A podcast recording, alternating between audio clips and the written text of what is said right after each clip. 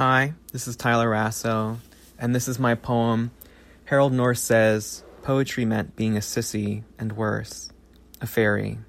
A friend of mine once asked why all poets were fairies. Well, I answered, that's because they can fly. And it begins with an epigraph by Jose Esteban Munoz. Queerness is not yet here. We must strive to think and feel a then and there. We must dream and enact other ways of being in the world, and ultimately new worlds.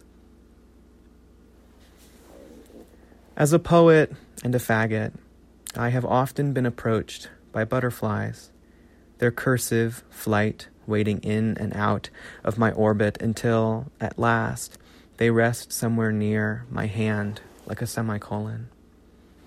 As I write this, a butterfly does just that, its one leg raised like a tooth. As I write this, the sun is green and pupil, and I, as a poet and a faggot, feel the sun speaking to me in code. As I write this, my phone quakes with a message I will read when there is nothing left to say. As a poet and a faggot, I always have something to say.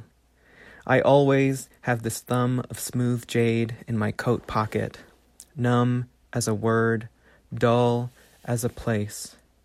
At one point, I collected coins, the ones with green so coarse the face was just a shape beneath.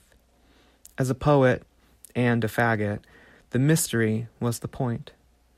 I have an app that tells me when to water my plants, to trim their leaves.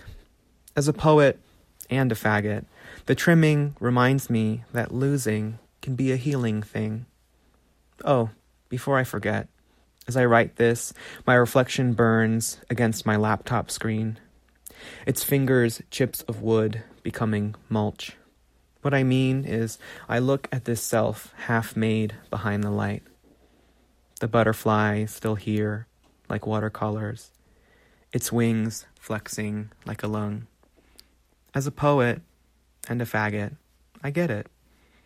There is always somewhere else I need to be.